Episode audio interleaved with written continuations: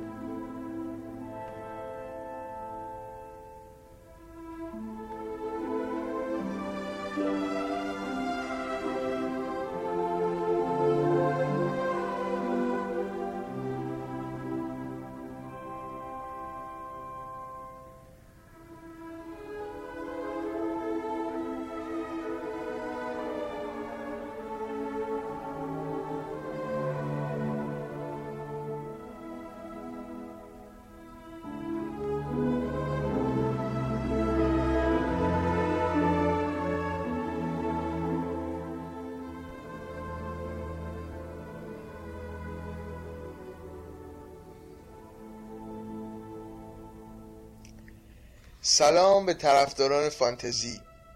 طرفداران داستانهای لذت بخش تخیلی. چه اونایی که به این گونه داستان نگاه علمی دارن چه اونایی که نگاه هنری دارن و چه اونایی که نگاه سرگرمی و هواداری دارن. هر سه این نگاه برای خودشون ارزشمنده. من مون تاپ ساورون هستم. کسایی که از قدیم الایام پادکست ها رو گوش می‌دادن با من آشنا هستن.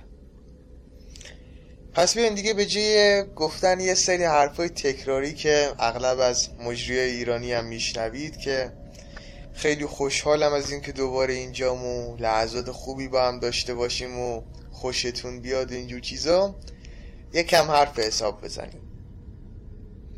پس بیاین لحظه ای به این موسیقی که الان داره زیر حرفای من پخش میشه گوش بدیم. همه گوش بدیم؟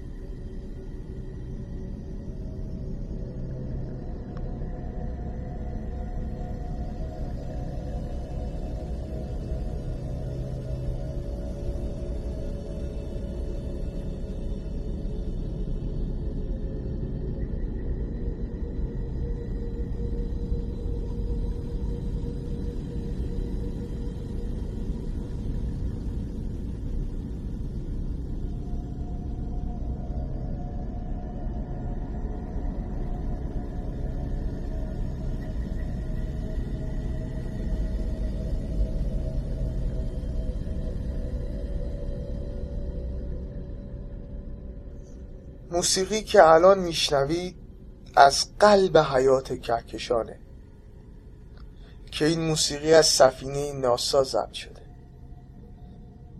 در ضبط این صداها هیچ گونه ساز یا افکت خاصی به کار برده نشده و فقط زمزمه سیاراته سمفونی سیارات.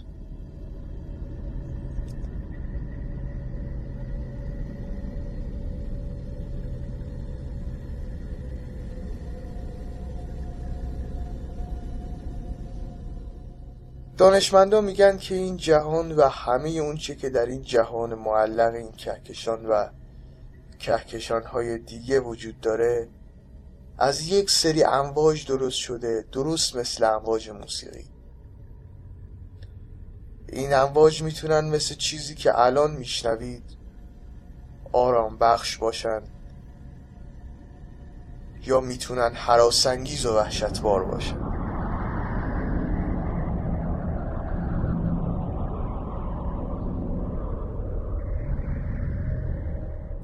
شاید کسی با این موسیقی این کهکشان را آفریده باشه و صدای ساز خودش رو در این کهکشان ضبط کرده. شاید اون همون اندازه تاریک و دهشتبار بوده که این موسیقی هست. کسی که به گفته تالکین میکوشید آهنگش را با خشونت صدایش غرقه سازد.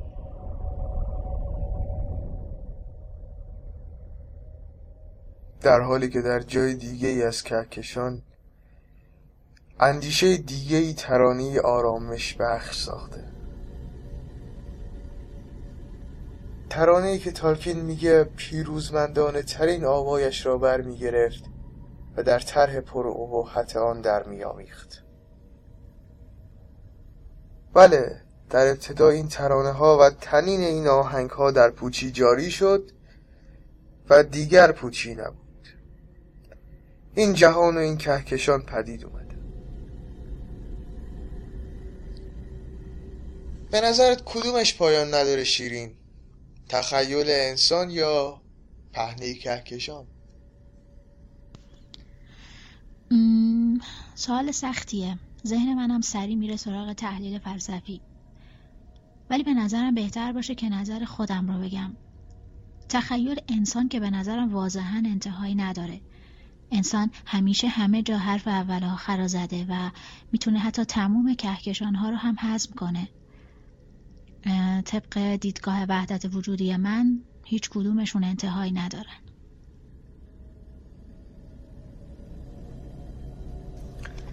هیچ می‌دونستی عقیده ای که تالکین در مورد خلقت جهان داستانهاش داشته در سایر فرهنگ ها و عقایدم وجود داره؟ چه جالب. مثلا در موسیقی هند. اولین پدیده معنوی رو صوت یا سوارا می‌دونن. جالبه. در دیدگاه فلسفی هندی صدا همون ذات الهیه. بر اساس اعتقادات اونا با اولین ارتعاشات صوتی حیات به وجود اومده و کامل شده. یا مثلا در فرهنگ چین کهن موسیقی همون جوهره نظام کیهانیه. و به عقیده چینی ها موسیقی همون عنصر حاکم بین زمین و آسمونه. اگه بخوایم به مصر قدیم هم نگاه کنیم مردمانش معتقد بودند در زمان فرعون. مردمانش معتقد بودند که در لحظه تقسیم خلقت از سوی خدا عناصر موسیقی ظاهر میشن.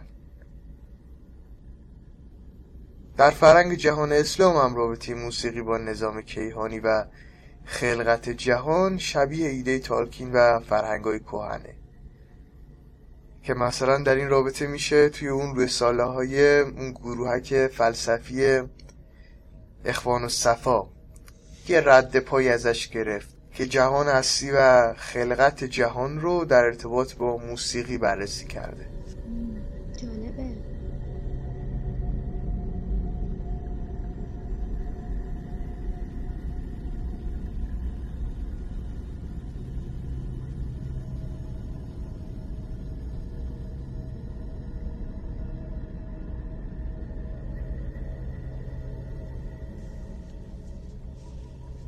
تا حالا فکر کردی اگر از کهکشان به زندگی که توی زمین داری نگاه بندازی می‌تونی در حال انجام چه کاری باشی شیرین؟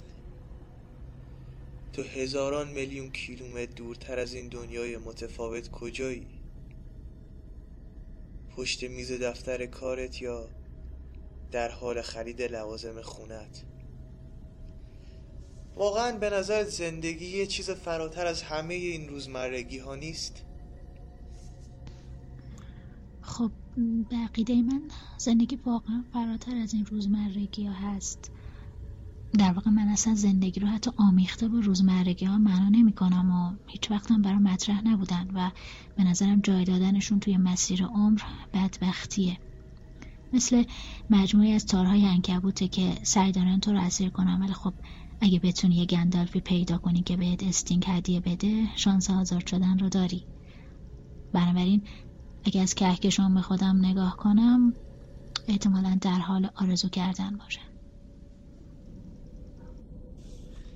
هیچ می‌دونی یوری گاگارین اولین فضانوردی که پا به کهکشان راه شیری گذاشت بعد از فرود اومدنش چه پیامی به ما گفت؟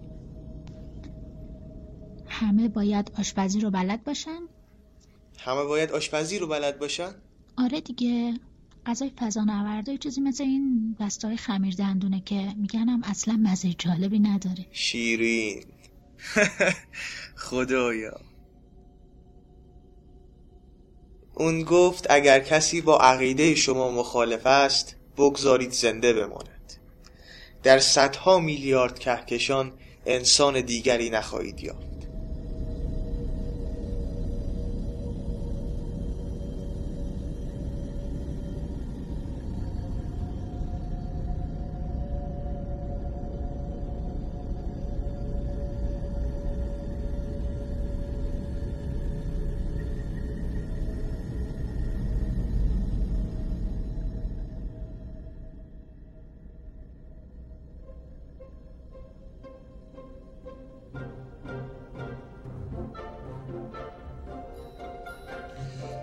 دنیای داستانهای فانتزی.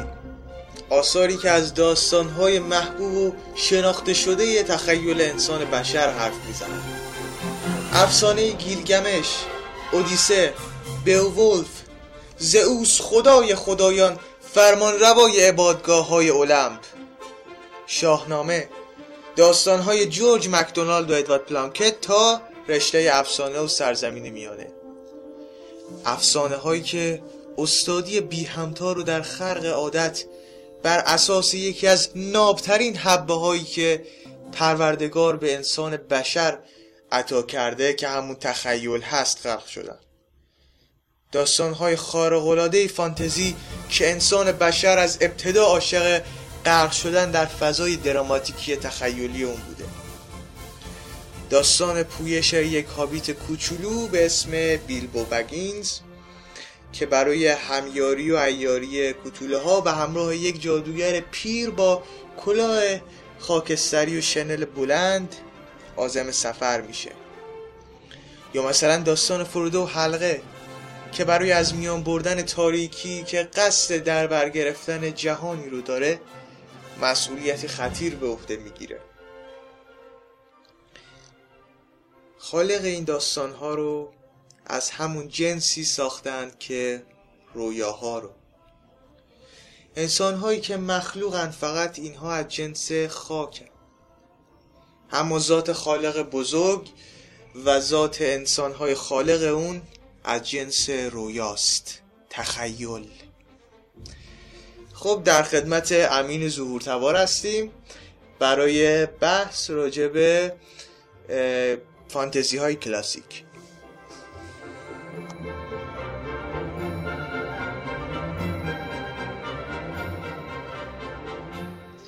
محمد عزیز سلام. خیلی ممنون از لطفتون خیلی خوشحالم که فرصتی شد تا در مورد فانتزی صحبت کنیم. خدمت شما عرض کنم که اصولا ویژگی اصلی نوشتاری ادبی داشتن تخیل یا به کارگیری عنصر خیال پردازی توسط نویسنده این دست از آثار نویسنده یا میاد یه واقعه رو بازآفرینی یا بست میده یا برای درون مایه اورژینال خودش قالب متناسب رو در نظر می‌گیره. پس ما نمی‌تونیم نوشتارهای ادبی رو بدون عنصر خیال در نظر بگیریم. در کنار این گاهی نویسنده میاد تخیل رو بکرتر و گسترده تر به کار می‌گیره و این تخیل گسترده تر همراه با مجموع حوادث خارق العاده و خارج از نظم طبیعت و قانون دنیای ما و به تعبیری جادو و متعاقب اون موجودات خیالی مانند دیو و پری همراه میشه که تار و پود داستانی فانتزی رو تشکیل میدن. پس ما می‌تونیم داستانهای فانتزی رو داستان شاهپریانی بدونیم که عنصر اصلیش جادوست. اما جدا کردن داستانهای فانتزی و مستقل بودن شاید عمر زیادی نداشته باشه. چون ما عادت کردیم که در گذشته داستانهای فانتزی رو همیشه همراه با های طبیعی و مصنوعی ببینیم و بخونیم های مثل شاهنامه فردوسی یا ایلیاد و اودیسه هومر یا شاهکارهایی مثل کمدی الهی دانته در این گونه آثار عناصر فانتزی مثل جادو باعث پررنگتر شدن و غنیتر شدن روایات این ها می شدند. اما کم کم فانتزی تونست شخصیتر و مستقلتر بشه و در قرن بیستم وجود نویسندگانی مثل تالکین، لوئیس پولمن و حتی استیون کینگ باعث شد که فانتزی در کنار آثار علمی تخیلی و وحشت خودش رو به خوبی به خوانندگان سراسر دنیا معرفی کنه و از ماهیت فانتزی دفاع بشه.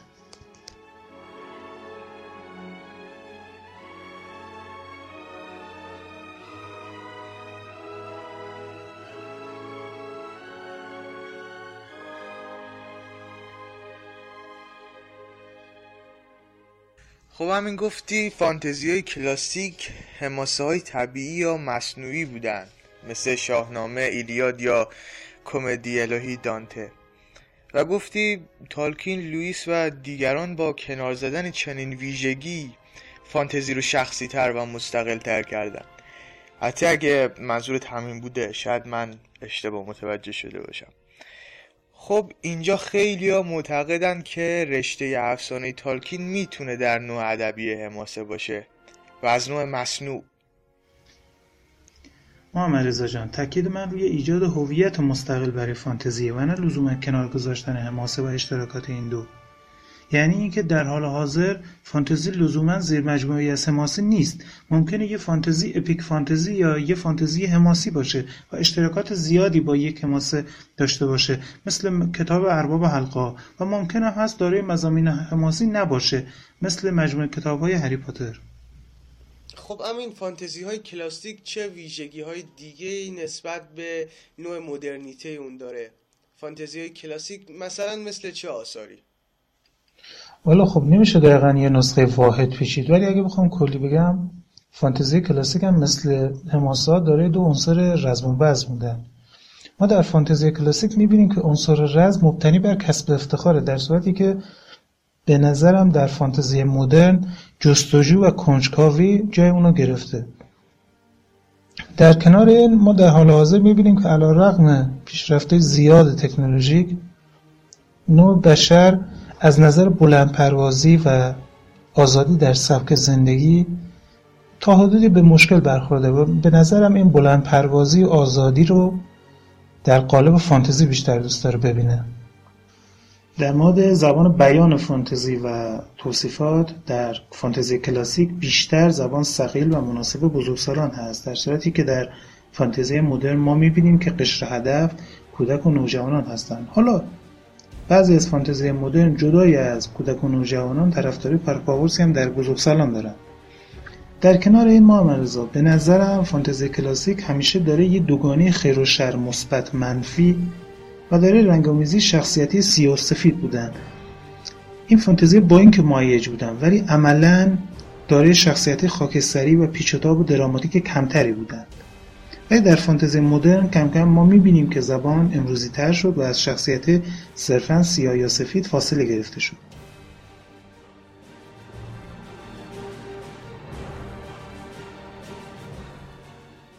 بله خب اصلا دنیای امروز بیشتر به اون سمت پیش میره که همه چیزو یکی و یک دست بکنه. ولی خیلی جالبه که در ادبیات ما خب شاهنامه رو میشه تا حدی فانتزی کلاسیک دونست.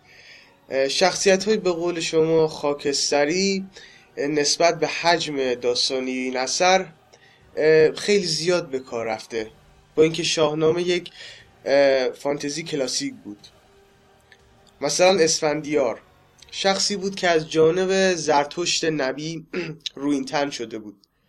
اصلا به اسفندیار می‌گفتن آفریده مقدس و حتی رستم با کشتن اون تا ابد نفرین شد.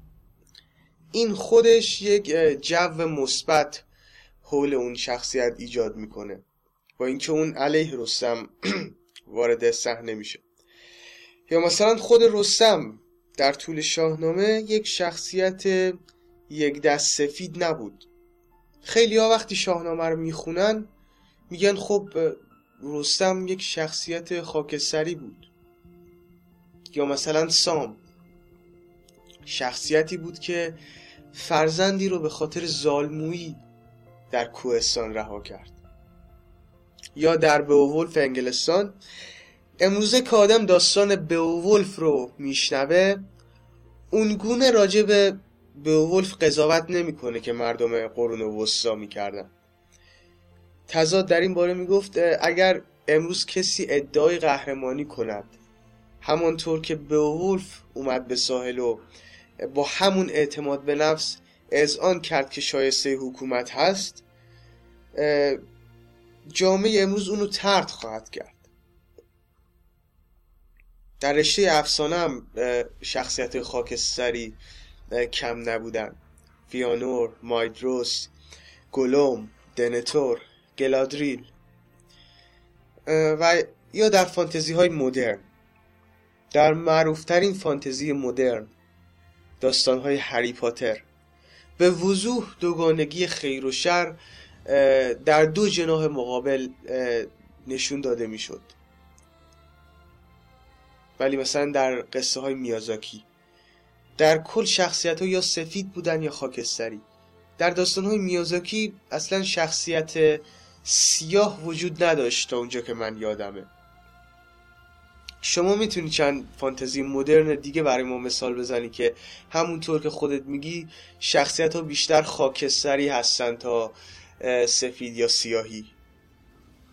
خب ما رضا جان به شخص خودم با این یک دست شدن یا قضاوت کلی همیشه مخالف بودم. البته بازم تاکید می‌کنم که وقتی ما میگیم یه فانتزی در دوگانه خیر یا شهره به این معنی نیست که اون فانتزی لزوما فاقد شخصیت خاکستری باشه بلکه به نسبت فانتزی امروزی اون فانتزی داره شخصیت خاکستری کمتریه.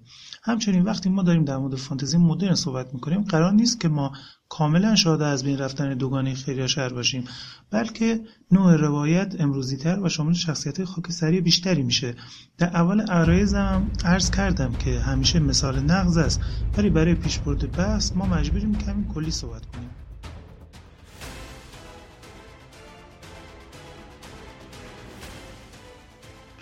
در مورد شاهنامه بله واقعا ریتم روایتی شاهنامه فردوسی عالیه ولی در کنار این ما در مورد اسفندیار باید هر چیزی رو در زمان خودش در نظر بگیریم. مثلا آیا اینو در نظر می‌گیریم که اصولا بعد از نابودی سلسله پیشدادیان چه کسی به دنبال کیقوباد رفت؟ که سر سلسله کیانیان بشه آیا کسی جز رستم دستان بود؟ آیا با وجود فراز و فرود شاهان کیانی مثل کیکاووس کیخسرو لهراس یا گشتاس رستم دستان همیشه خدمتگزار نبود؟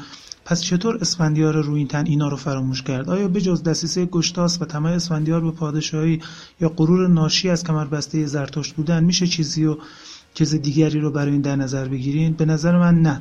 شاهنامه پر از این ماجراست ماجرایی که گاه قضاوت ما باید بر اساس خصوصیت شخصی فرد نباشه و بر اساس عمل اون شخص باشه.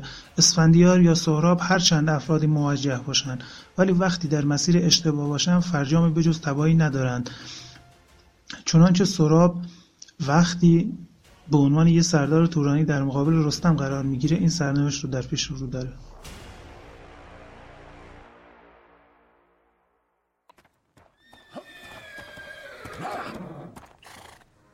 تو ای شیر در چند خسبی چنین چه رستم نهاده است بر رخش زین.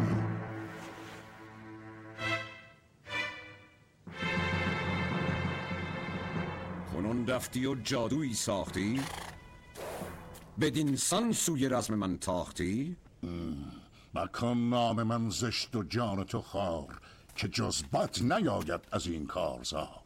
چنانت بدوزم همه تن به تیر که ناید به بر چاله زار پی بدانید که از من نبود جنگ و کین نگردیدم از کیش و آیین و دین.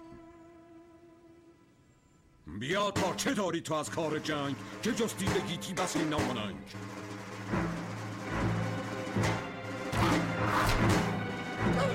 تهمتن گزن در کمان راند زود بدانسان که سیمرغ فرموده بود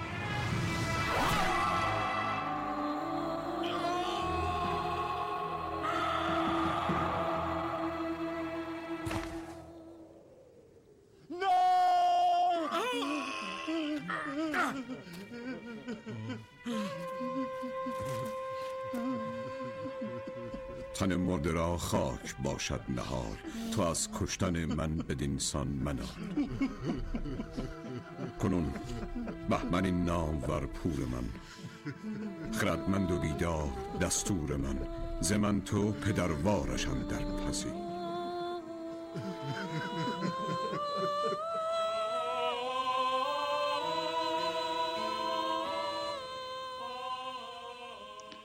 در مورد صحبت های تضاد عزیز اتفاقا به نظرم مردم بیشتر صحبت کسی رو قبول می‌کنند که با اعتماد به نفس قاطع صحبت کنه.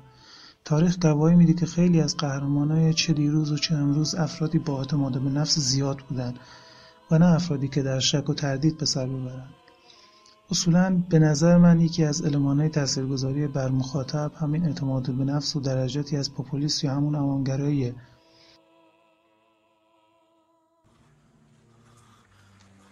تو هم می‌خوای اسم تو داستانهای بیوولف برده بشه؟ فکر می‌کنی داستان باید اینجوری تموم بشه که من به دست یه فریزی ناشناس کشته بشم؟ انفیل از سرزمین فریزلندم و اسمم تا ابد به یاد خواهد ماند. به شرط اینکه منو بکشی. در غیر این صورت تو نیست تو فکر می‌کنی نفر اولی هستی که خواسته منو بکشه؟ یا نفر صدام خب پس بذار یه چیزی بهت بگم فریزی. خدایان! اجازه نمیدن مرگ من به وسیله شمشیر ناتوان تو رقم بخوره. خدایان اجازه نمیدن جون من به وسیله هیچ سلاح یا دریایی گرفته بشه. حتی نمی‌ذارن من از فرط پیری تو تختم جون بدم.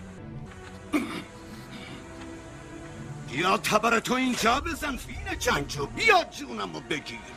یکی یه شمشیر بهش بده. اگر نه. اگر نه چی؟ منو می‌کشی؟ خیلی خب بکش! زود! منو بکش! بکش!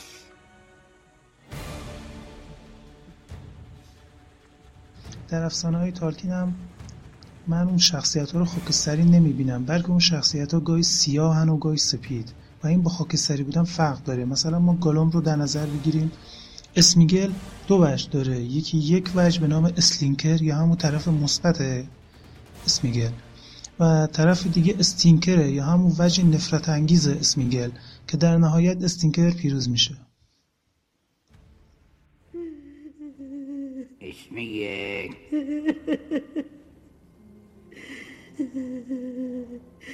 چرا گریه می‌کنی؟ چون قلبم شکسته ارباب به من کلک زد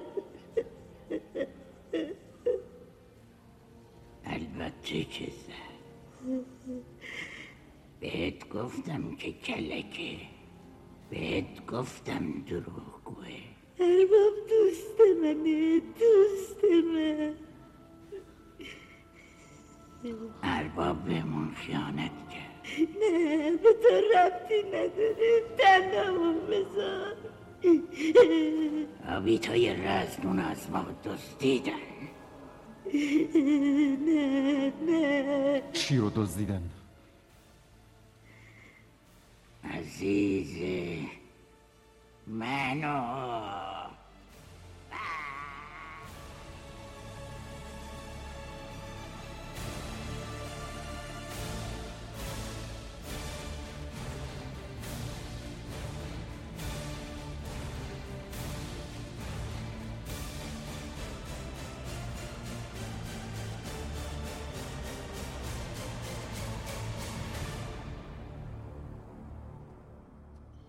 دنیای میازاکی این یه خصوصیت خاصه و همین نگاه ویژه به فطرت مخلوقات خداست که میازاکی رو تبدیل به یکی از شخصیت های ماندگار دنیای فانتزی کرده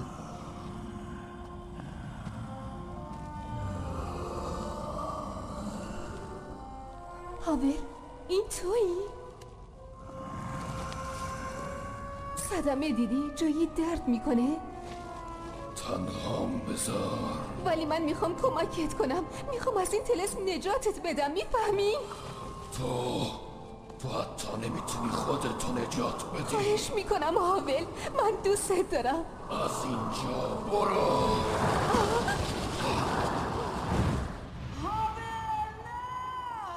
جدا از این ما در دنیای ایشون خیلی کم شخصیت منفی داریم.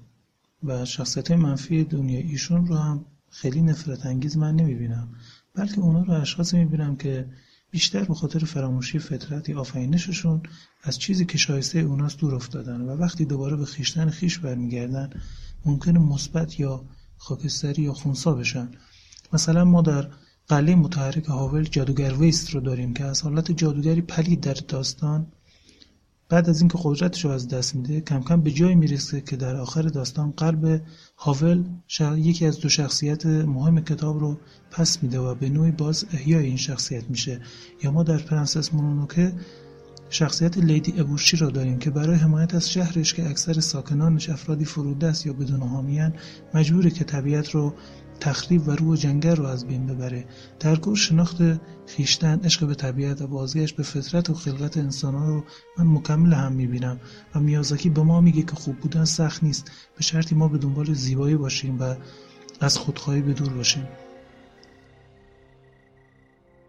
همینجا بمون. به هم کمک کن روح جنگل بکشم آشیتکا واقعا می‌خواین این کارو بکنیم می‌خواین قلب جنگل از بین ببریم بدون اون حیوانات اینجا موجودات به درد نخوری خواهند بود. وقتی جنگل رو از بین ببریم و گرگا رو بکشیم این محل متروکه تبدیل به غنیترین زمین دنیا میشه. شاهزاده مونونوکه هم تبدیل به انسان میشه. شاهزاده مونونوکه؟ شاهزاده ارواح و قولها و حیوانات. گرگا روحشو دزدیدن حالا اون می‌خواد منو بکشه. طبق افسانه ها خون روح جنگل می‌تونه همه چیزو درمان کنه. شاید بتونه جزامی های بیچاره منم درمان کنه. شاید حتی بتونه تلسم تو رو از بین ببره.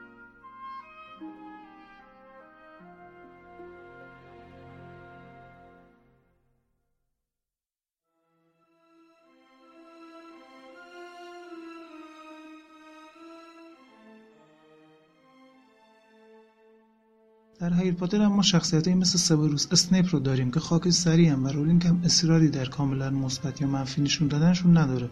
حتی رولینگ در کتاب هفتم میاد تا حدودی آلبوس دامبلدور رو از قامت شخصیتی کامل مثبت در میاره و مثلا در قصورش در نگهداری خواهرش میگه. البته فانتزی مدرنی که نزدیک به صحبت من باشه نغمه ای از آتش و یخ مارتینه که در شخصیت خاکستری زیادیه. از لورد واریس بگیر که نسخه مدرن خاج باگواس تا سگ شکاری سانسا استارک آریا استارک سر آلیستر یا مثلا اوبرای مارتل ما می‌تونیم اینا رو شخصیت خاکستری در نظر بگیریم. البته در مورد نقمه یخ و آتش به نظرم در مورد خاکستری بودن در دنیای مارتین با یک شکل خاص و دیگری روبرو هستیم که مثلا با مواردی که من گفتم از سایر فانتزی ها شاید یک کم فرق داره. ولی متاسفانه نغمه رو نخوندم اطلاعاتی ازش ندارم. اگه خودت بیای یک کم از این دست شخصیت های دنیای مارتین برای ما بیشتر بگی. خب برسیم به بحث نقمه از آتش و یخ ما در این مجموعه داستان چند اقلیم داریم که اقلیمی که بیشترین حادثه در اون اتفاق میفته وستروسه.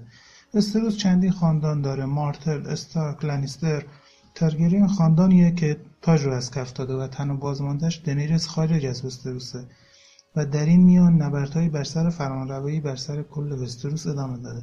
جدا از اون ما مردمان آزاد اونور دیوار رو داریم و فراتر از اون آدرها و وایت رو. داستان شخصیت های مختلف و پیچیدی رو داره. شخصیت که اکثرا نمیشه قضاوت کرد که خوبن یا بد و مارتین گاهن پازل هایی از شخصیت اونا رو می‌کنه که ممکنه دید ما رو نسبت به اون شخصیت عوض کنه. و همین از نکات جذاب روایت مارتین هست. جدای از این در این مجموعه داستان ما قهرمانان رو هم داریم که هم وجه مثبت دارن و در کنار اون خالی از مشکل نیستن. مثل تیریون لنیستر یا اوبراین مارتل که مشکلات خاص خودشون دارن. خیلی کم قهرمانای نظیر ادارد استارک رو داریم که کاملا مثبت باشن. هرچند خود نت هم سر قضیه جان اسنو بلا تکلیفه.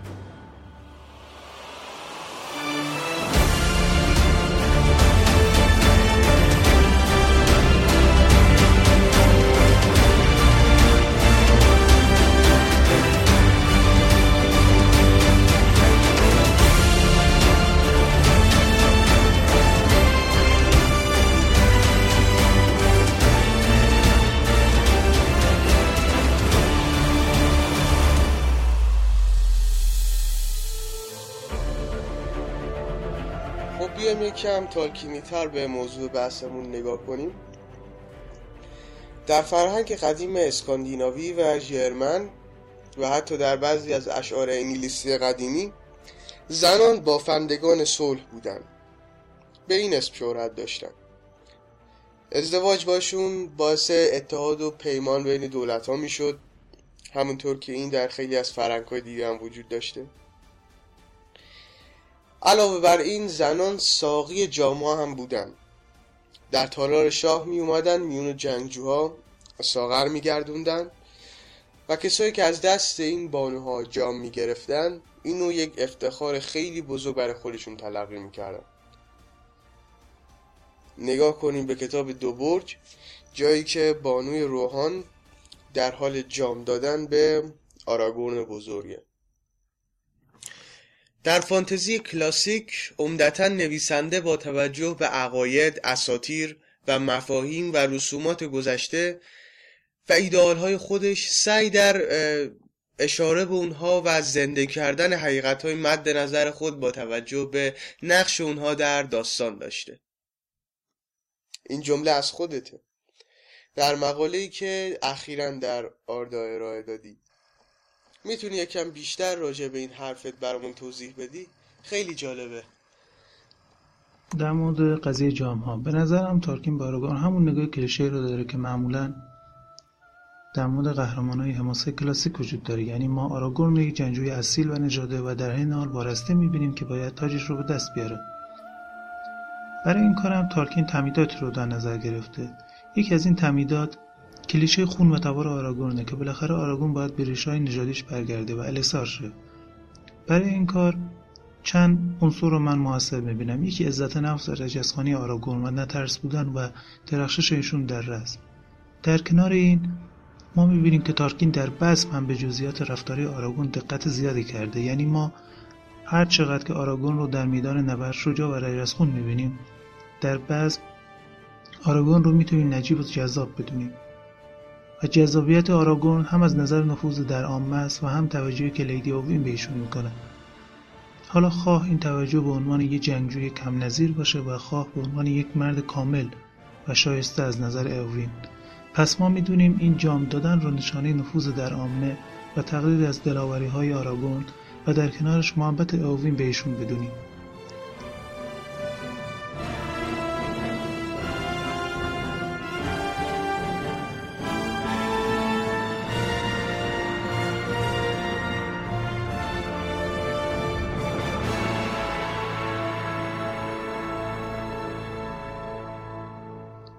محمد جان در مورد مقاله هدف فانتزی که اشاره کردی من عنصر اصلی فانتزی رو حقیقتگرایی و خمیره فانتزی رو تقابل بین حقیقت و واقعیت می‌دونم.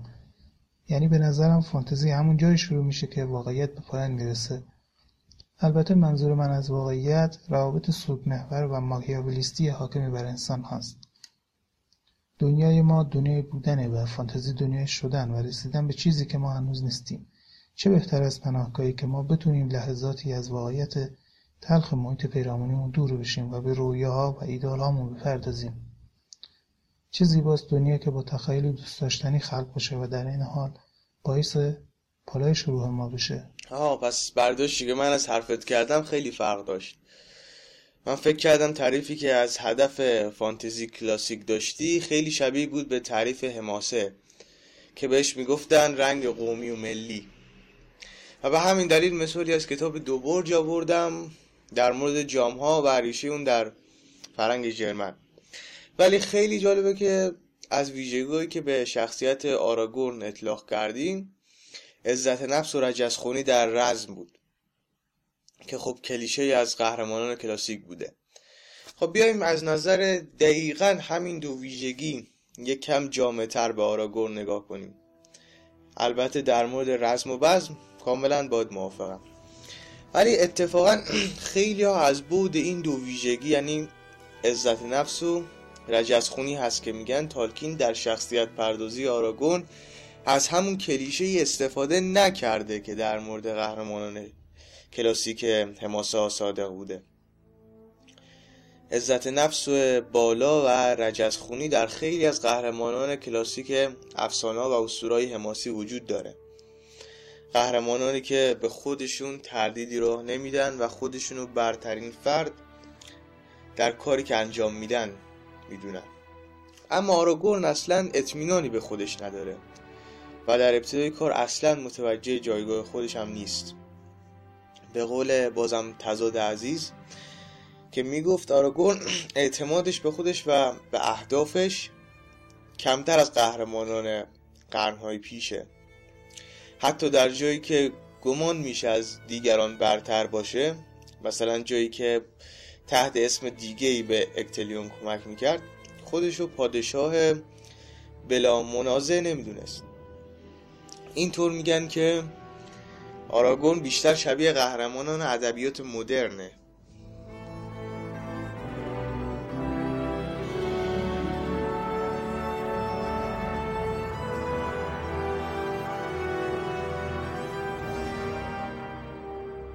خب ما عزیز اگه ما بخوایم صحبت شما رو معطوف کنیم به مقایسه بین آراگون و بیولف بله من به شما حق میدم. ولی خب لزوما لازم نیست که ما آراگون رو با شخصیتی مقایسه کنیم که اعتماد به نفس بیش از صد یکی از ویژگی شخصیتش بود. یعنی این چیزی بود که شخصیت بیولف رو متمایز می‌کرد. در کنار این من قسمت از کتاب دو رو خدمت شما می‌خونم که به نظرم اعتماد به نفس آراگون در اونجا مشخصه.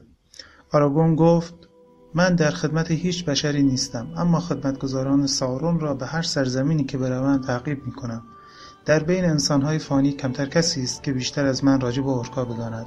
یا در یه جای دیگه میگه آراگورن فریاد زد. من آراگورن پسر آراتورن هستم و به من الیسار گوهر الفی دونه‌داین می‌گویند. وارث ایسیلدور و پسر الندیل اهل گاندور هستم. این شمشیری است که شکسته بود و آن را از نو دوباره ساختن کمکم می‌کنید یا مانع کارم می‌شوید؟ در کنار این من می‌تونم به تفاوت فیلم و کتاب اشاره کنم. یعنی در کتاب به نظر من آراگون اعتماد به نفس خوبی داره ولی در فیلم نمی‌دونم حالا چرا پیتر جکسون آراگون رو یه شخصیت متواضع و خاکی نشون میده و همین باعث دوگانگی نگاه در مورد شخصیت آراگون شده. در مورد تردید که شما فرمودید خب به نظر من این تردید طبیعیه و آراگورن باید این تردید رو داشته باشه. خب ما بیایم در مورد جنگ های حلقه ببینیم واقعا چه کسی باعث دنبال دار شدن جنگ های حلقه شد. آیا جز به شخصیت ایسیلدور می‌رسیم که می‌تونست حلقه رو نابود کنه ولی نکرد؟ این آراگورن هم همین تردیدش به خاطر همینه. خب ممکنه آراگورن هم این فکر رو بکنه که ممکنه به دام ایسیلدور بیفته. یعنی همین فکری که باعث شد که شخصیت ایسیلدور از یه شخصیت مثبت تبدیل به یه شخصیت منفی بشه. در کنار این خب آراگورن وارث بلافصل پادشاهی نبود. بعد از ایسیلدور پادشاهی از بین رفت و حکومت گاندور به محافظین تاج تخت رسید. نه پادشاهان گاندور. پس آراگورن یک نسل حداقل از پادشاهی دور شده و بیشتر ما اونو در قامت یک تکاور می‌بینیم نه یه وارث بلافصل تاج تخت. در بخاطر همین تالکین میاد روی شخصیت آراگون کار می‌کنه و اونو تبدیل به شخصیتی می‌کنه که از هر نظر قدرتمنده. چه از نظر جنگاوری چه از نظر استراتژی چه چه در رزم و چه در بز در کنار یه حالت دم مسیحایی هم بهش اضافه می‌کنه که دیگه آراگون از هر نظر تکمیل باشه. و اون پیروزیه که آراگون کسب می‌کنم در ساختن کاریزمای آراگون و بلافاست کردن شخصیت ایشون برای پادشاهی به نظر من مهمه. ولی اگه بخوایم از کتاب ارباب حلقه یاران حلقه شروع کنیم نه آراگون وارث بلافصل پادشاهی نیست و باید یه چیزی از خودش نشون بده شایستگی که در طول سه کتاب می‌بینیم تا که به پادشاهی برسه. و برای تکمیل عریضم یه سخن رو نقل می‌کنم از شخصیت برومیر. برومیر میگه که گندور نه شاه داره و نه احتیاجی هم به شاه داره. به نظر من این همون دیدی کلیه که در مورد حق آراگون نسبت به پادشاهی گندور وجود داره. یعنی هنوز در ابتدای داستان ارباب الغا شرط برای رسیدن آراگون به پادشاهی گندور وجود نداره. ولی در طی کتاب ارباب حلقا و با شایستگی زیادی که آراگون از خودش نشون میده اون کاریزما و جذبه عمومی رو برای رسیدن به پادشاهی گاندور از خودش نشون میده و به پادشاهی گاندور می‌رسه. بله حرفای شما واقعا درسته. البته چیزی که من گفتم یه امر تدریجیه در طول داستان. یعنی آراگون بالاخره در نهایت به اون شخصیت و هویتی می‌رسه که مخاطب اونو به عنوان یک قهرمان و یک پادشاه میپذیره. ولی همونطور که چکیده حرف خودتم بود آراگون از لحاظ ویژگی های عالی قهرمان با چند پر وارد داستان نشد. البته بگم شناخته نشد. و این تفاوت می‌کنه با شخصیت های کلاسیکی مثل بوولف رستم یا مثلا هراکلس قهرمانانی که از ابتدای کار بزرگ نشون داده شدن.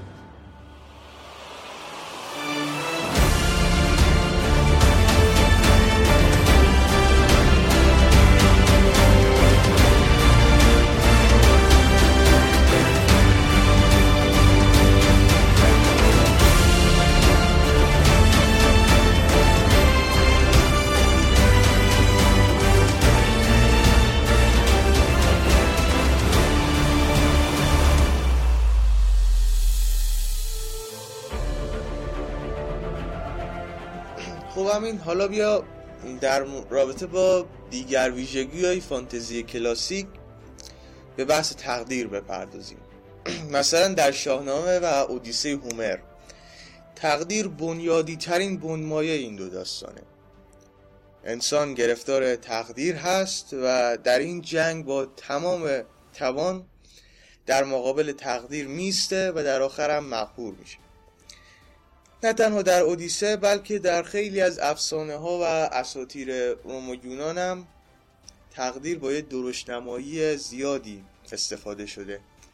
و در شاهنامه هم که ما به وضوح شاهدش هستیم و خیلی مقالات در این رابطه نوشته شده. یا در بئوولف جایی که بئوولف میگه سرنوشت چندان که باید نوشته خواهد شد. در دیدگاه انگلو ساکسونی همه وقایعی که برای آدم اتفاق میفته بر اساس تقدیر و همه در دایره قسمت هستند. شباهت رشته افسانه تالکین به این فانتزیا در این بود برمیگرده به مردم روحان. البته حالا غیر از پیشگویی هایی که در کل رشته افسانه شاهدش هستیم پیشگویی هایی که والار برای فرزندان ایلواتار داشتن پیشگویی هایی که دوفا مثلا بر اساس اون به بربور حرکت کردن. یا مثلا پیشگویی که در مورد ارباب نازگول بوده. این یه نگاه کلی به تقدیر در رشته افسانه است. ولی اگه بخوایم یکم جزئی تر در این بود به رشته افسانه نگاه کنیم این شباهت برمیگرده به مردم سرزمین روحان. دیدگاه مردم روحان به شدت به این دیدگاه تقدیر باوری نزدیکه. نگاه کنیم به جایی که گندالف و همراهانش پشته هایی رو مزین به نوعی گل می‌بینن. و اونجا آرامگاه شاهانه. اونها به یاد مرگ میفتن و جلال و شکوه این پادشاهان رو هم به یاد میارن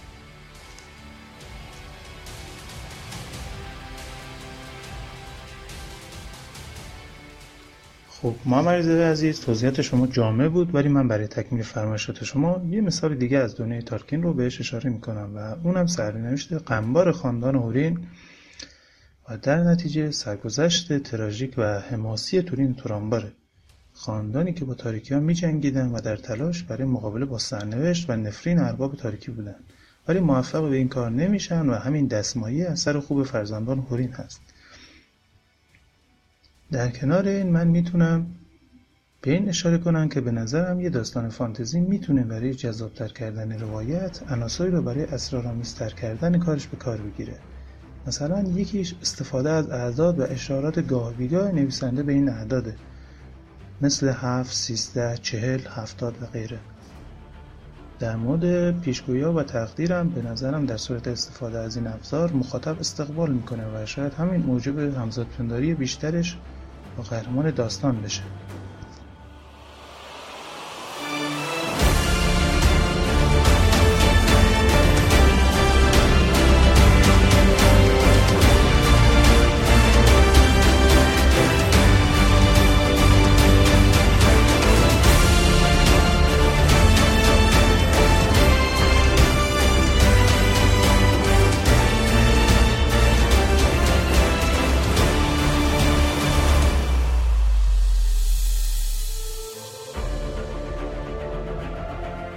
از ویژگی های دیگه فانتزی های کلاسیک می‌تونیم به شهرت طلبی و افتخار طلبی اشاره کنیم. در مورد کسب قدرت و افتخار این مهمترین چیزی بوده که برای قهرمانان کلاسیک اهمیت داشته. در بعضی مواقع حتی بیشتر از انصاف و عدالت. در بئوولف ما شاهدش هستیم که مرگ رو به شهرت و افتخار ترجیح میدن. به دلیل اینکه می‌خواستن اگر مرگ اونها رو ببره نام نیک اونا همیشه در اشعار و افسانه ها برده بشه. در شاهنامه هم در نبرد رستم و اسفندیار به خوبی افتخار بر مرگ ترجیح داده میشه. اسفندیار می‌دونه که وقتی گشتاسب اونو به جنگ با رستم میفرسته در واقع اونو روانه مرگ کرده. ولی مرگ رو باز به ننگ ترجیح میده و برای پرهیز از این ننگوار و برای کسب شهرت افتخار بیشتر خب به سوی مرگ روانه میشه. در مقابل رستم هم دقیقا بر اساس همین باور در مقابلش میسته جایی که اسفندیار به رستم میگه نمانم که تا شب بمانی ببند نه بر جانت آید ز چیزی گزند. رستم میگه مرا سر گر نهان شود زیر سنگ از آن به که نامم براید به ننگ. نظیر همین اعتقاد رو باز ما در اودیسه هومر هم داریم. هکتور شاهزاده تروایی می‌دونه خدایان مقدمات سقوط تروبا را آماده کردن و سرنوشت نابودی و شکست اون رو رقم زدن. با وجود این مردونه می جنگه و برادر بزدلش هم سرزنش می‌کنه و بدون هیچ امیدی تلاش می‌کنه. تا فقط نام نیک و شهرت همیشگی رو برای خودش به جای بذاره. در رشته افسانه هم باز ما اینو در مردم روحان و شاهان اون داریم. تئودن، آورل، آومر و حتی ایوون شخصیت های پر از قهرمانی و جنگاوری بودند. ایوون زنی بود که تمام تلاشش رو کرد تا در جنگ پلنور به عنوان یک زن در جنگ حضور داشته باشه. همه اونها این جنگاوری رو داشتن تا نام نیک و با افتخار ازشون برده بشه. و نامشون همیشه در افسانه ها و اشعار گفته بشه.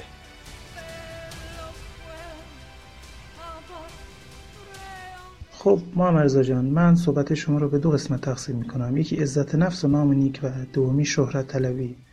در مورد نام نیک و دوری از ننگ بله ما اینو در مورد شخصیت رستم می‌بینیم که میگه مگر بند که از بند آری بود شکستی بود زشتکاری بود. و همین باعث میشه این اسطوره بزرگ صابون نفرین کشتن یه شاهزاده رو به تنش بماله. ولی مرگ باعث نمیشه رستم دستان به فراموشی سپرده بشه چون وفاداری و خدمتی که رستم به کیانیان داره بدون فکر و کورکورانه نیست. رستم مشروط به این خاندان خدمت می‌کنه و هر جا پلیدی می‌بینه ساکت نمیشه.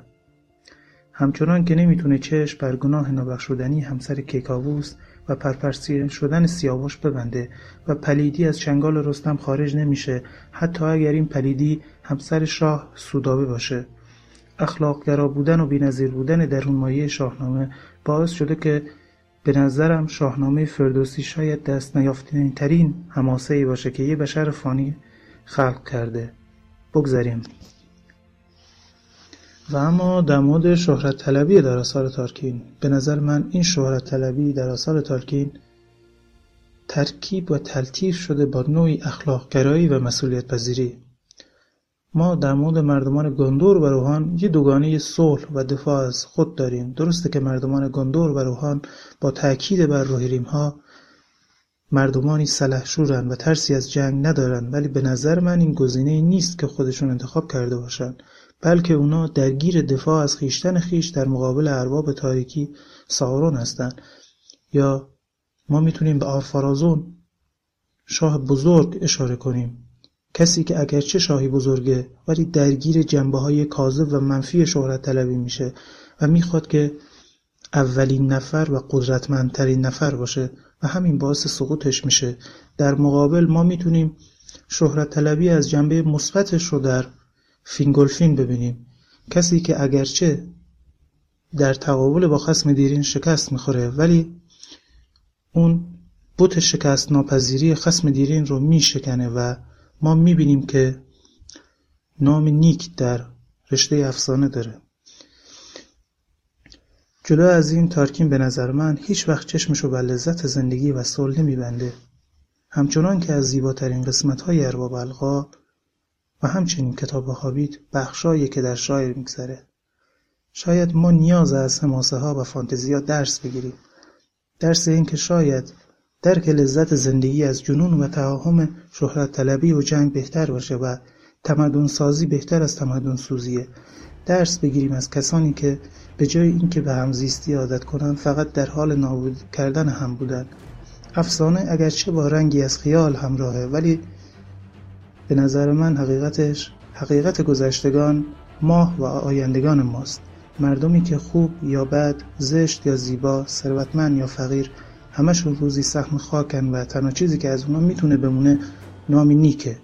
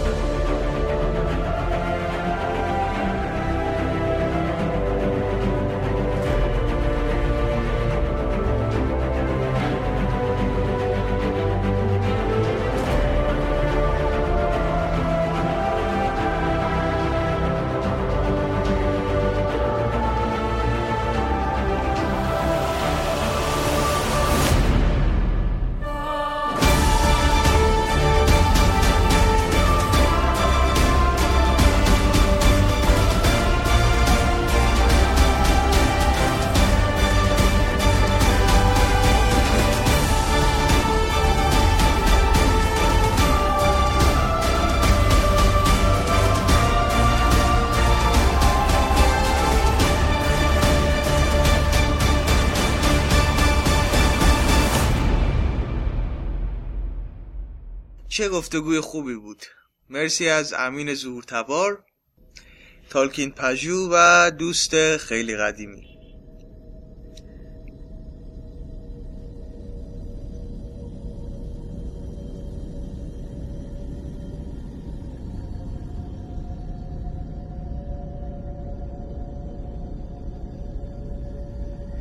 دوباره به کهکشان برگشتی شیرین چه خوب گفت.